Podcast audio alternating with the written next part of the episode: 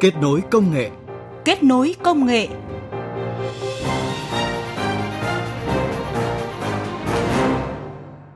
Các biên tập viên Xuân Lan và Mai Hạnh kính chào quý vị và các bạn. Cảm ơn quý vị và các bạn đang đón nghe chương trình Kết nối công nghệ. Với người dân, những cái thông tin cá nhân phải bảo mật, không để các đối tượng lợi dụng để lừa đảo chiếm đoạt tài sản.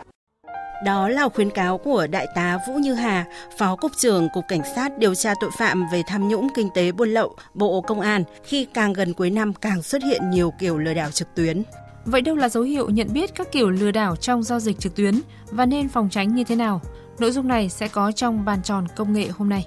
Cuối chương trình là thông tin thú vị về việc sử dụng trí tuệ nhân tạo để giảm ùn tắc giao thông ở Indonesia.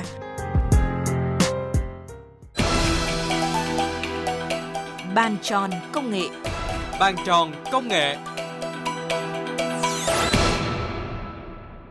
Thưa quý vị và các bạn, trong ngày siêu giảm giá 12 tháng 12 vừa qua, số lượng giao dịch trực tuyến livestream qua nền tảng Facebook của nhiều trang thương mại điện tử đã tăng gấp 18 lần so với đặt hàng trực tiếp trên ứng dụng hoặc website. Chưa kể khảo sát của tập đoàn Mastercard cho thấy tỷ lệ người tiêu dùng ở nước ta sử dụng phương thức thanh toán điện tử đạt tới 94% với các loại thẻ Master, Visa, ví điện tử.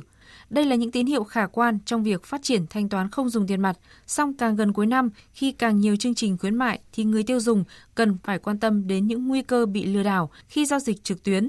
Anh Đỗ Quốc Hùng ở quận Hai Bà Trưng, Hà Nội đã bị lừa chuyển hơn 4 triệu đồng cho đối tượng chiếm đoạt tài khoản Facebook của một người quen chia sẻ. Sau mấy phút chị đang có việc gấp quá chuyển cho chị 20 triệu nữa được không? Thì lúc ý dừng bật phát ra ngay một cái là mình bị lừa rồi. Đây chỉ là một trong rất nhiều chiêu thức lừa đảo, chiếm đoạt tài sản khi mua sắm trực tuyến đang gia tăng dịp cuối năm như hiện nay. Đã có không ít người mua vé máy bay cũng bị lừa đảo mất tiền mà không nhận được thông tin chính xác về chuyến bay. Phần đầu của mục bàn tròn công nghệ mời quý vị và các bạn cùng tìm hiểu một số dấu hiệu nhận biết các chiêu thức lừa đảo trong giao dịch trực tuyến. Trên các trang mạng xã hội, chỉ cần người sử dụng quan tâm tìm kiếm thông tin về một loại sản phẩm nào đó thì sau đấy họ sẽ nhận được một cách miễn phí hàng loạt các quảng cáo về những sản phẩm đó. Chị Nguyễn Hoàng Thanh Thư ở quận Bắc Từ Liêm Hà Nội cũng vậy. Sau khi tìm kiếm thông tin về vé máy bay giá rẻ, chị đã nhận được hàng loạt thông tin quảng cáo về các hội nhóm bán vé máy bay online giá rẻ. Sau khi mua vé và nhận được mã cốt về chuyến bay, chỉ tới khi ra sân bay làm thủ tục không được thì chị mới biết mình bị lừa. Tôi tìm mua vé máy bay giá rẻ trên Facebook với giá chưa đến 1 triệu đồng. Tôi đã nhờ bạn ấy book vé và bạn ấy cũng đã gửi mã cốt cho tôi. Khi đến sân bay tôi mới biết mã cốt đó không hợp lệ nhưng khi liên lạc với người bán thì bạn ấy đã chặn hết, kể cả nhắn tin và gọi điện đều không được. Lúc đó tôi mới biết là đã bị lừa. Mất tiền mua vé máy bay thì không quá nhiều, nhưng bực nhất là mất công mất việc. Rất nhiều trang web giả mạo các phòng vé online hoặc các trang thương mại điện tử đã được gửi tới người sử dụng mạng xã hội bằng các đường link quảng cáo hoặc các fanpage trên Facebook. Đa phần, các đối tượng lừa đảo luôn nhằm vào việc lấy tiền của người sử dụng thông qua các chiêu thức lừa đảo tinh vi khác nhau để dẫn dụ người dùng tin tưởng, quan tâm rồi tự nguyện làm theo. Câu chuyện của anh Đỗ Quốc Hùng ở quận Hai Bà Trưng, Hà Nội là một ví dụ. Sau khi đặt mua vali trên Facebook, anh nhận được tin nhắn đề nghị chuyển hơn 4 triệu đồng. Anh nghĩ là người bán cần nhận tiền trước nên yên tâm chuyển khoản. Sau đó đối tượng lại nhắn tin chuyển thêm 20 triệu đồng nữa thì anh mới biết là bị lừa hợp tình hợp lý với câu chuyện mình đang mua vali của chị đấy, thì mình không có một chút ngần ngại, mình chuyển nhanh luôn. Sau mấy phút, chị đang có việc gấp quá, chuyển cho chị 20 triệu nữa được không? Thì lúc ý dừng bật phát ra ngay một cái là mình bị lừa rồi. Những người bị lừa là thường vào trong những hoàn cảnh như vậy. Với những người sử dụng, chỉ cần cung cấp thông tin cá nhân trên các trang mạng xã hội, các website bán hàng trực tuyến, các trang web cung cấp dịch vụ thì nguy cơ bị dò dỉ thông tin cá nhân sẽ nhiều hơn trong nhiều trường hợp, tội phạm mạng tấn công các trang web đó để đánh cắp thông tin cá nhân để lừa người dùng như chia sẻ của chị Nguyễn Khánh Ngọc ở quận Tây Hồ, Hà Nội. Tôi đã bị thông báo cần nâng cấp SIM điện thoại để có thể ờ, được sử dụng cái gói 4G miễn phí. Tôi đã gửi tin nhắn và làm theo hướng dẫn ờ, nhưng mà sau đó thì ờ, thấy số tiền trong tài khoản ngân hàng của tôi bị trừ. Rất nhiều chiêu thức lừa đảo trực tuyến đang dẫn dụ người dùng ngày càng tinh vi hơn bằng các kiểu khuyến mại, giá rẻ, thậm chí cả trúng thưởng. Do đó, trong bất cứ trường hợp nào, khi nhận được các cuộc gọi điện thoại hay nhắn tin qua chat để hướng dẫn thực hiện các thao tác liên quan đến SIM điện thoại, số tài khoản ngân hàng, thì người sử dụng không nên thực hiện theo, không click vào các đường link nếu nó được đính kèm trong tin nhắn. Chị Trần Thanh Hoa ở quận Bắc Từ Liêm, Hà Nội là một trong những nạn nhân của tình trạng lừa đảo trên không gian mạng cho biết. Đối tượng đã hack tài khoản của tôi và nhắn tin cho rất nhiều người thân bạn bè của tôi, khiến cho nhiều người nhầm tưởng là tôi đang thực sự cần tiền, tin tưởng và chuyển tiền cho các đối tượng lừa đảo. Khi nhận được tin nhắn thông báo trên các mạng xã hội hoặc tin nhắn SMS có thương hiệu của ngân hàng, người sử dụng cần phải thận trọng. Nếu có bất cứ nghi ngờ nào, người sử dụng nên gọi điện đến đường dây nóng của ngân hàng đó. Tội phạm mạng đang có rất nhiều chiêu lừa đảo người sử dụng, trong đó chúng đặc biệt chú trọng tới việc lấy thông tin cá nhân, số điện thoại, số chứng minh nhân dân, số tài khoản ngân hàng.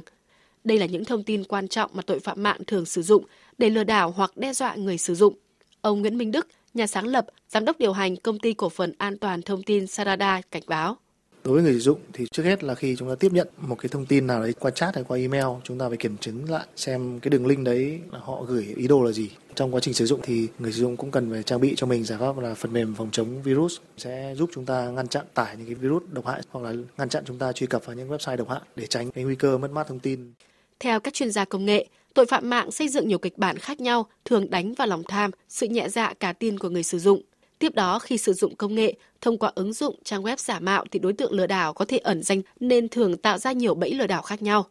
Nếu thường xuyên nhận được các cuộc gọi đe dọa mạo danh cơ quan cảnh sát điều tra hay là nhân viên ngân hàng, tốt nhất là người sử dụng nên hẹn làm việc trực tiếp. Thông thường, các đối tượng xấu sẽ không lộ diện. Vì vậy, cùng với việc hạn chế đăng thông tin cá nhân của mình trên các mạng xã hội, hạn chế cung cấp thông tin cá nhân khi sử dụng ứng dụng không đảm bảo an toàn – người sử dụng nếu phát hiện thông tin của mình đang bị sử dụng vào hoạt động phạm tội và vi phạm pháp luật, cần kịp thời trình báo cơ quan chức năng để xác minh, ngăn chặn và xử lý theo quy định của pháp luật. Nếu bị các đối tượng lừa đảo, đòi nợ đe dọa thì nên thực hiện theo lời khuyên của Thượng tá Lê Mạnh Hà, Phó trưởng phòng tham mưu Công an thành phố Hồ Chí Minh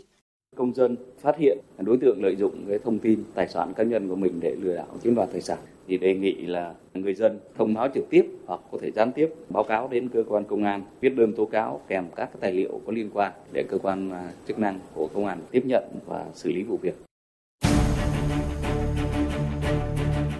Thưa quý vị và các bạn, lộ lọt thông tin, dữ liệu cá nhân khi tham gia các giao dịch trực tuyến còn khiến người sử dụng nhận được hàng loạt quảng cáo rác, quảng cáo theo thói quen tìm kiếm trên mạng xã hội hoặc các trang web. Từ đó không chỉ mất tiền, người sử dụng có thể bị cài mã độc vào các thiết bị kết nối internet khi click vào các đường link đính kèm gửi trong các tin nhắn, email hay trên mạng xã hội. Thậm chí các thông tin lừa đảo, tin xấu độc, nhảm nhí cũng có cơ hội tiếp cận với người sử dụng nhiều hơn. Bộ Thông tin và Truyền thông đã thường xuyên công bố danh sách đen, blacklist các website có dấu hiệu vi phạm pháp luật. Mới đây, Bộ Thông tin và Truyền thông cũng cho biết sẽ công bố danh sách nội dung sạch whitelist trên mạng để người sử dụng có thể tra cứu, sử dụng và tránh bị lừa đảo trực tuyến. Phần tiếp theo trong một bàn tròn công nghệ, mời quý vị và các bạn nghe phóng viên Mai Hạnh phỏng vấn ông Lê Quang Tự Do, Cục trưởng Cục Phát thanh Truyền hình và Thông tin điện tử, Bộ Thông tin và Truyền thông về nội dung này. Thưa ông, trước hết ông nhận định như thế nào về à, những thông tin quảng cáo, thậm chí là cả thông tin lừa đảo đang được đăng trên các mạng xã hội hiện nay? việc để mà cho đăng trên các nền tảng của họ là chúng tôi đánh giá là còn rất là lỏng lẻo vì vậy nên là những cái quảng cáo thậm chí là những quảng cáo liên quan đến mặt hàng cấm thì cũng vẫn là xuất hiện tràn lan ở trên Facebook hay là trên YouTube khi mà bộ phát hiện gửi các yêu cầu cụ thể thì họ sẽ gỡ đúng những cái yêu cầu đó. Nhưng uh, chúng ta đều biết là trên không gian mạng trên các cái nền tảng mạng xã hội thì mỗi ngày có hàng trăm hàng ngàn cái quảng cáo khác nhau. Và vì vậy nên cái tính chủ động cái tính tự giác ngăn chặn phát hiện của họ là thua rất xa so với các cái doanh nghiệp uh, kinh doanh quảng cáo ở trong nước. Nên trong cái ờ, giải pháp thời gian tới là chúng tôi sẽ chấn chỉnh yêu cầu mạnh đối với cái việc là họ phải chủ động có cái bộ lọc để mà gạn lọc trước những cái nội dung vi phạm để không phải là thả gà ra đuổi khi mà để tràn lan rồi thì mới để các cơ quan quản lý vào cuộc Vậy để không thả gà ra đuổi như ông vừa nhìn nhận thì ờ, cơ quan quản lý nhà nước đang có những giải pháp như thế nào thưa ông? Ở trong ờ, năm 2022 thì Bộ đã triển khai nhiều đoàn thanh kiểm tra các đại lý quảng cáo và tất cả thì đều đề xuất đến một cái giải pháp mà chúng tôi gọi là whitelist tức là danh sách sạch. Bên cạnh các giải pháp đang làm là blacklist tức là các cái danh sách đen cần loại bỏ. À, tại sao phải cần có cái giải pháp whitelist danh sách sạch như vậy? Là bởi vì là các cái công cụ kỹ thuật mà các cái nền tảng xuyên biên giới cung cấp thì nó không đảm bảo loại trừ được hết. Và để đảm bảo an toàn thương hiệu, để đảm bảo cái uy tín của các cái nhãn hàng, thì ờ, bộ cũng thống nhất sẽ ban hành một cái danh sách, những cái kênh, trang tài khoản và những cái trang mà báo điện tử, trang mạng xã hội, trang thông tin điện tử tổng hợp đã được cấp phép hiện nay thì chúng tôi sẽ mất thêm một khoảng thời gian từ đây đến tết để cho các cái trang kênh tài khoản mạng xã hội nào đặc biệt là những cái kênh lớn của các KOL mà muốn được tham gia vào whitelist thì đăng ký với bộ À, ông có thể cho biết là danh sách nội dung sạch này thì dự kiến sẽ có những điểm đặc biệt nào ạ?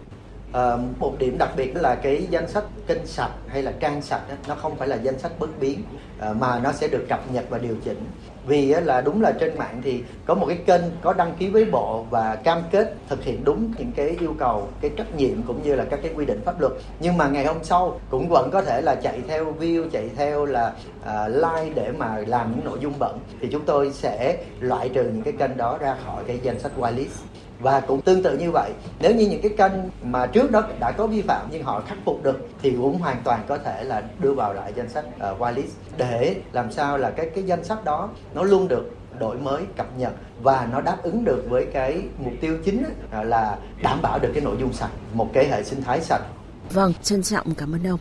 Quý vị và các bạn thân mến, cùng với các danh sách đen, danh sách sạch như ông Lê Quang Tự Do, Cục trưởng Cục Phát thanh Truyền hình và Thông tin Điện tử, Bộ Thông tin và Truyền thông vừa cho biết, thì người sử dụng có thể tự tra cứu thông tin về các trang web được gửi trong đường link đính kèm theo tin nhắn trên các mạng xã hội hoặc tin nhắn SMS để tránh bị gặp phải những trang web mạo danh lừa đảo. Người sử dụng có thể kiểm chứng thông tin thông qua trang web tín nhiệm mạng.vn. Người sử dụng có thể tham khảo các thông tin hướng dẫn trên trang web này để nhận biết chi tiết về các dấu hiệu lừa đảo trên môi trường mạng hoặc gửi phản ánh về những nghi ngờ khi gặp phải các trang web có dấu hiệu lừa đảo. Ông Phạm Thái Sơn, Trung tâm Giám sát An toàn Không gian mạng quốc gia, Bộ Thông tin và Truyền thông cho biết. Đối với một số tài khoản mà có vấn đề ở trên đấy, nếu mà người dân có thể tìm thấy thì nó có các thông tin về số tài khoản, tên chủ tài khoản, tên ngân hàng và một số thông tin chi tiết về cảnh báo lừa đảo liên quan đến cái tài khoản đấy và người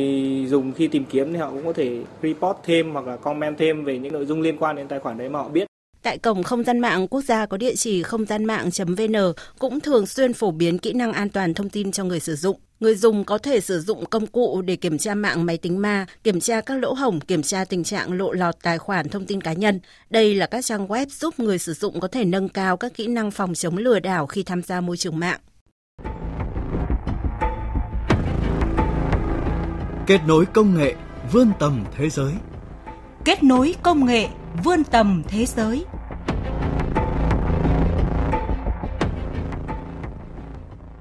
Thưa quý vị và các bạn, thủ đô Jakarta của Indonesia nằm trong số các thành phố đối mặt với tình trạng tắc nghẽn giao thông nghiêm trọng nhất thế giới. Văn phòng Giao thông Vận tải Jakarta đang lên kế hoạch sử dụng công nghệ trí tuệ nhân tạo để kiểm soát lưu lượng và giảm bớt tắc nghẽn giao thông. Phạm Hà, phóng viên thường trú Đài Tiếng Nói Việt Nam tại Indonesia, thông tin. Dự kiến Văn phòng Giao thông Vận tải Jakarta sẽ hợp tác với công ty Google để triển khai công nghệ trí tuệ nhân tạo tại một số ngã tư ở thủ đô. Theo đó, Google sẽ sử dụng công nghệ trí tuệ nhân tạo để phân tích lưu lượng giao thông tại các giao lộ. Trí tuệ nhân tạo sẽ đưa ra các khuyến nghị về khoảng thời gian bật đèn xanh, đèn đỏ, chuyển số liệu đến văn phòng giao thông vận tải và áp dụng vào tình hình thực tế. Điều này sẽ điều chỉnh mật độ phương tiện để tránh ùn tắc trên các tuyến đường, nhất là vào giờ cao điểm. Người đứng đầu bộ phận quản lý hệ thống kiểm soát giao thông của Văn phòng Giao thông Vận tải Jakarta, ông Emmanuel Cristando cho biết, chưa thể đưa ra lời giải thích chi tiết về hoạt động của trí tuệ nhân tạo vì điều đó thuộc thẩm quyền của công ty công cụ tìm kiếm Google. Xử lý tình trạng ùn tắc là một trong những nhiệm vụ Tổng thống Indonesia Joko Widodo giao cho chính quyền Jakarta. Cảnh sát thủ đô Jakarta nhận định lưu lượng giao thông ở Jakarta đang đạt ở mức cao. Tình trạng tắc nghẽn ở Jakarta đã lên tới khoảng 48% trong năm nay so với mức 34% của năm 2021. Vì vậy, cảnh sát đã đưa ra một số sáng kiến như điều chỉnh giờ hành chính cho người lao động ở Jakarta để giảm tắc nghẽn. Sự hợp tác giữa chính quyền Jakarta và công ty công nghệ Google được kỳ vọng sẽ giúp giảm tắc nghẽn giao thông, vốn là nguyên nhân thường xuyên khiến nhiều người dân Jakarta phàn nàn, đặc biệt là trong giờ cao điểm.